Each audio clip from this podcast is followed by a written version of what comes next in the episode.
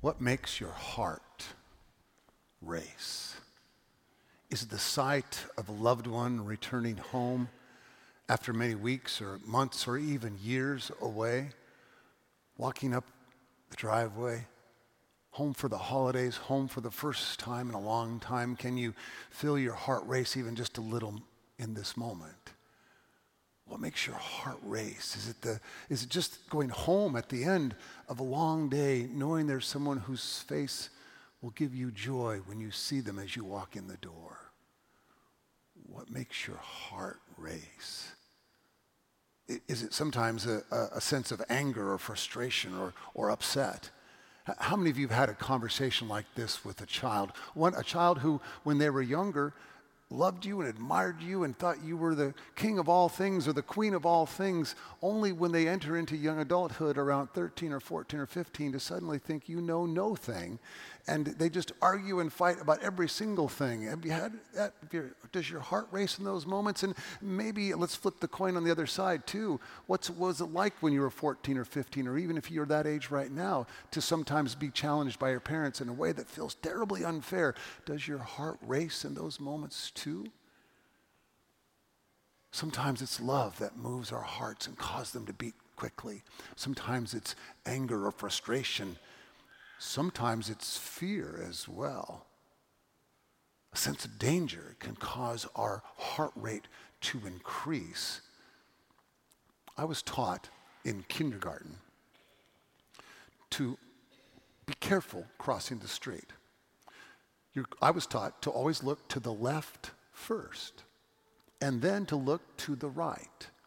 And if it was safe and clear, and there was an adult you trust, your parent, one of your parents, or a school teacher, then you could walk out into the crosswalk and make your way to the other side. A few years ago, I was at the end of a mission trip in South Africa. Do you know this about South Africa, by the way? Which side of the road do they drive on? No, the wrong side not the left, the wrong. It was the end of a mission trip. We'd been there 16 days. We were eating lunch on our way to the airport. The two vans that we'd rented to take us to, to our flight, our long flight, returning to the United States, were across the street. We were over to the edge of the, of the sidewalk, and I did like I'm, I've been taught all my life since I was in kindergarten. I looked to the left. Simultaneously, because I'm an impatient person, I began stepping into the uh, street, looking to the left, which was clear, of course, which was clear. And then as I looked to the right, again, almost all simultaneously at the same time, I saw a, bu- a, truck coming that felt like it was about five feet away. It was really probably more like 30 or 40, but it was moving very fast. And again, simultaneously at the same time that all these things are happening, my friend John Barnes, who was the missionary leading our trip, he grabbed me by the back of my sweatshirt and pulled me back onto the curb. And the bus went right in front of my face. Uh, the truck went right in front of my face. I looked at John and said, Thank you, John. And he said, You know, most of us would be upset if you got killed by a truck. And I said, Most of us? We've known since the beginning of time, especially in moments of danger, that our hearts race. Maybe we evolved eventually that way, but there's a sense of it, uh, a thrust of adrenaline just runs through our bodies if we feel like we're in danger. And it's not just in danger, it can be in a moment of love, it can be in a moment of anger. Sometimes those things are all mixed together. Isaiah speaks a word to people whose hearts are racing. Did you hear what he said? Say to those was an instruction for Sarah and Tim and me and preachers like us. Say to those with fearful hearts, be strong and do not fear. Biblical scholar Anathea Portier Young, and I might be mispronouncing her name, Professor Anathea says that the phrase translated as fearful hearts literally means those whose hearts are racing. Isaiah wants us to know that oftentimes when the gathered community is together, our hearts are racing. Our hearts are racing for a variety of reasons. Isaiah's audience was in exile. They were far away from home. They just wanted to finally come home, to have that sense of being at home. In the, in the many ways, oh, we're not necessarily in exile, literally, But metaphorically, how many of us feel as though we've been lost? Or we're suffering through loss? Or we've been pushed aside and, and left, let down? Isaiah's word was clear. What was true is no longer going to be true. It's sometimes called the great reversal. Those with weak hands and feeble knees, which at age 64 I'm noticing more and more and more these days, those with weak hands and feeble knees will be made strong. The lame will leap like a deer. The blind will see. The hungry will be fed. It's a marvelous promise. Those who have been wandering in the desert, in the wilderness, where there is no way, will finally find a way, a holy way and that way will lead them home. Home to the place where they are redeemed, restored, renewed. These promises are spoken as a way of inviting us to understand that God plans to do this for all of God's children, no matter who they are, where they're from. All of God's children will be accepted on the highway, the holy highway of God, redeemed, renewed, restored. By the way, I looked up all again this week. It still means all a beautiful promise, an amazing thing. And yet, it's good news. We could call it the gospel of Isaiah. And yet, the people hearing this have their hearts race. There seems to be some fear at work. Why is that? The truth is, and you know this, any change even a longed for, yearned for, prayed for change can bring, can bring stress. In some ways, the people may have gotten used to being in exile. They may have gotten used to whatever patterns of life they had, and they're just comfortable in that. Fine. It's really, I don't want to, I don't need to go. No, I've just, I've gotten used to this. Please don't change it at all. Change, even good change, sometimes comes with overwhelming stress. When Julie and I were 28 years old, we decided it was time to have a baby. We'd been married for eight years. I, I don't recommend getting married at the age of 20, by the way. We, we made it through some rocky waters there. I'd finished seminary, had a full time job, health care, and all the rest. And so it was time. Let's bring a child into this world. But it was difficult. There were some issues to face. It didn't happen right away. We were concerned about Julie's health. There was a miscarriage, sadness, sorrow, fear, until one day, three years later, she was pregnant again. We got to the three month mark and the six month mark and the nine month mark, and all the reports were that this boy, we knew he was a boy, was healthy and strong. On the day he was born, we agreed that he would be named Nathaniel. Nathaniel is, is a combination of Hebrew words, Natan, which literally means gift, and El, which is another name for God. Gift of God. He was an answer to prayer, something we'd prayed for, yearned for, longed for. It was a beautiful day, a beautiful moment. And when they, when they brought him to me, he looked like this beautifully wrapped baby burrito. It was just amazing to see him. If you've seen a newborn, you know, they're just wrapped tightly in, in, in the blanket and they've got a little hat on their head and his face was perfect. He was gorgeous and I held him on my arms. And in that moment, my only thought was, oh my God, what do I do now? I was filled with joy and fear and frankly a little bit of sadness in that moment. My heart was beating and pounding because even though we'd wanted him forever, I realized, maybe it took a few days or weeks, but I realized our lives were changed now forever. The happy go lucky couple we'd been that would take off on a, on a Friday and, and take an overnight trip somewhere, that wasn't going to happen ever again. Go try some new restaurant on a, on a whim, no, that wouldn't happen either. There's something about change that brings stress, even a long for, yearn for change, that causes us to worry, to be filled with anxiety. That's why Isaiah says to us preachers, say to your people, those with hearts racing, do not fear. Be strong. Do not fear. Sometimes, though, it's just very, very difficult. There's a, a, marvelous story in Mark chapter 5 about a man whose name was Legion. He said to Jesus, My name is Legion because I have many demons.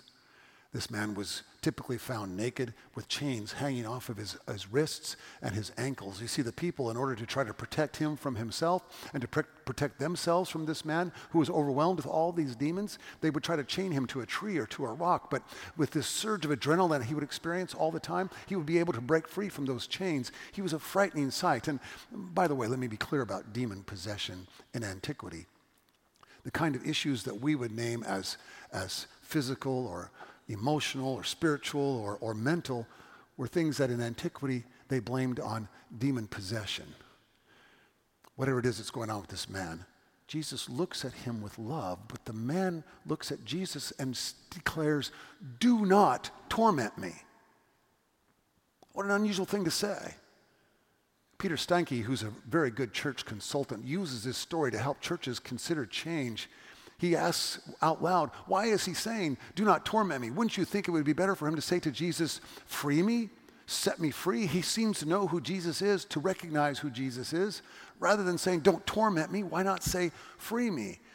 Steinke argues that the man has become wedded to his chains. The man has become wedded to his afflictions, to his diseases, to his issues as a way of avoiding responsibility for the way to live his life. Does that ever happen in our lives? Do we sometimes hold tightly to our treasured disease as a way of avoiding giving ourselves to the world, giving ourselves to a loved one in need? He tells another story in his book. This one comes from World War I. It's about a, a, a, artillery commander who cannot understand why all of his cannons, which are lined up on this ridge in support of the troops in battle, won't fire at a, at a more rapid pace. He watches and he studies and he can't figure out what's going on. The, the soldiers, the team of two or three who would arm the weapon, would go to it, open it up, uh, arm it, prepare it to be fired, and then step back and stand at attention for one, two, three seconds this is the strangest thing. He'd try to get them out of this routine, and they, they would say, Yes, sir, but they would just fall right back into it. He, he couldn't understand what was going on. So finally, he, he made a slow motion film. This is in World War I. Made a slow motion film of all these artillery units doing this. He studied it, and he still couldn't figure out what the problem was. Finally, he invited a friend, one with two decades of experience as a commander of artillery units, to come and watch the film. He watched it carefully, observed what was happening, and then said, Oh, I know what they're doing. After they load and prepare the weapon, they're standing back and they're holding the horses. Holding the horses? There's no horses. No, he said, but your cannons are 20 years old. When they first came into use, we had to use horses to put the cannon in place. Now we use trucks. But the men have been so ingrained in their training to be sure and step back and hold the horse to keep the horse from bolting and running when the cannon is fired that they're still doing it and they're not even thinking about it. I wonder how many of us, how many of you are still holding horses that no longer exist? How many of us are still holding on to grudges, anxieties, guilts that we no longer need to hang on to. How many of us are stuck in the past, unable to move fully into the present and the future that God has set before us? How many of us? You know, Jesus was an amazing preacher and teacher. In many ways, his preaching parallels that of Isaiah. He declares a new thing. He declares that change is coming. He declares that, that God is going to do a new thing. In fact, at one point in Luke chapter 4, in his very first sermon, he quotes another passage from Isaiah that says, The blind will see and the lame will walk. And at, another point in Matthew chapter 11, he says to his cousin John the Baptist, You know, Isaiah 35 is coming true. The blind see, the lame walk, the hungry are fed those who were lame are now leaping. Where there was no way, there's now a highway. It's called God's way, a holy way. It's an amazing thing. I, Jesus was, was a human being, fully alive. He embodied, he embodied God, God's very self. When Jesus, when people heard Jesus preaching, they heard a new word spoken with an authority that went beyond the authority of the, of the religious leaders and the, the Roman rulers. He spoke with the authority of the everyday person. And they knew when they heard him speak that he was calling on them to make a way where there's been no way, to find their way finally, finally, to home. Jesus' invitation is clear for you and for me to see that the presence and the Spirit of God is here even now. Your life might be roiled and, and, and, and rambled and filled with all kinds of change and, and unsettling. We, we've all been there, haven't we been in the pandemic? We're just barely seeming to come out of it. Every time it seems like we're finally out of it, something else happens again in our world. And yet, the promise from Isaiah the instruction that he gives to us preachers is to remind us that we can stand firm and tall when God is present among us. And finally, make our way, that holy way. By the way, on Thursday, I, I, included a little joke here in my first draft. It's Yahweh or no way. Th- thank you for laughing. I thought it was a terrible joke. Where there's no way, there's now a holy way to make our way to home. Julie and I were home for Thanksgiving. No, we didn't travel to the little town of Stanfield, Oregon, population 612, when Julie lived there, where she grew up on a small farm. It's a beautiful town. It's a beautiful place. Her brother Steve still lives there, has a small farm himself. We like being there, but that's not where we went. We didn't go to my home either of San Francisco population slightly more than Stanfield, Oregon. We love the Bay Area, lived several years of our lives, our married lives there, many friends and connections and things to do, but no, we, we didn't go there either. We, we went to Kansas City, but it wasn't home at Kansas City itself. It was a moment on Thanksgiving night when we sat together with our boys Stephen and Nate and his girlfriend Amber for a beautiful, frankly luxurious meal. It was amazing. But more than the food and the wine and the rest was the way we laughed and loved and argued and just enjoyed each other's company so much. And, and even the argument was a beautiful thing. Nate and Stephen got into some tense, I mean, not tense, but it was kind of fun argument about this video game. And it was great watching them kind of like watching a great tennis match go back and forth over the value or not value of this video game which I've totally forgotten about and don't want to think about ever again. I just love watching the moment. And then we ate enough dessert, probably for 15 people. And yes, we indulged, but in that whole three hour time together, where were we? We were home. We were home. Our world is rapidly changing. Rapidly changing. Things are happening beyond our understanding almost every day, every moment of every day. It seems as though it's just overwhelming, but the ancient word of Isaiah, the beautiful word of Jesus, and the word proclaimed on this day is that God is there in the midst of the chaos, of the change, of whatever's happening in your life and in mine. And Isaiah says to us to say to those with fearful hearts, be strong and do not fear. Amen.